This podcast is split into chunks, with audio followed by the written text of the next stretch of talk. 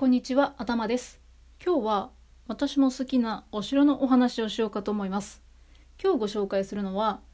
滋賀県彦根市にあります彦根城です。ここは井伊氏の拠点として築かれた平山城なんですけれども、その築城の歴史を振り返りますと、1600年の関ヶ原の合戦に行き着きます。関ヶ原の合戦は石田三成率いる西軍と徳川家康率いる東軍が戦って徳川家康側が勝ったということなんですけれどもその関ヶ原の合戦の際に功績を残した井伊直政という武将がいましてこの方ですねおそらく徳川家康に命じられたんでしょう。もともと石田三成の居城であった沢山城に入城したんですね。沢山城に入れときっと言われたんでしょう。沢山城というのは非常に名城だったということなんですけれども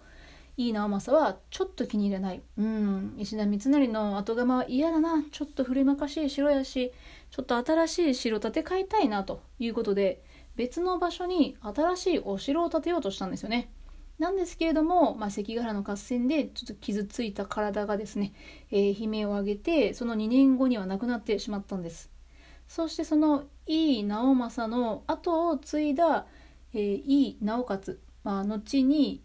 井伊直継となるんですけれども、まあ、この方の代の時に1603年のことです、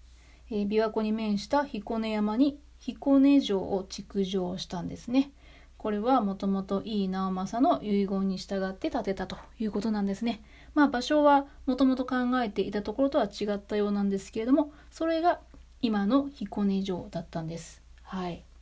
そんな背景があるんですね。そしてまあ、彦根城といえば彦にゃんじゃないですか？彦にゃん、はい、滋賀県彦根市のキャラクターですね。彦根城に行くと会うことができますね。たまにですけれども。はい。彦にゃん彦にゃんは、えー、彦根藩の井伊家の二代目当主である井伊直孝公をお寺の門前で手招きして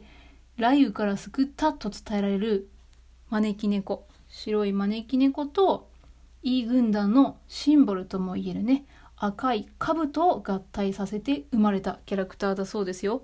うんまあ、結構ねシンプルなアイデアで生まれたキャラクターなんですね。でもすごい可愛くてね人気のあるキャラクターですね。是非ですねちょっと歴史を感じにそしてこのヒコニャンに会いにね彦根城に行ってみるのはいかがでしょうか。ここまでご清聴いただきましてありがとうございます。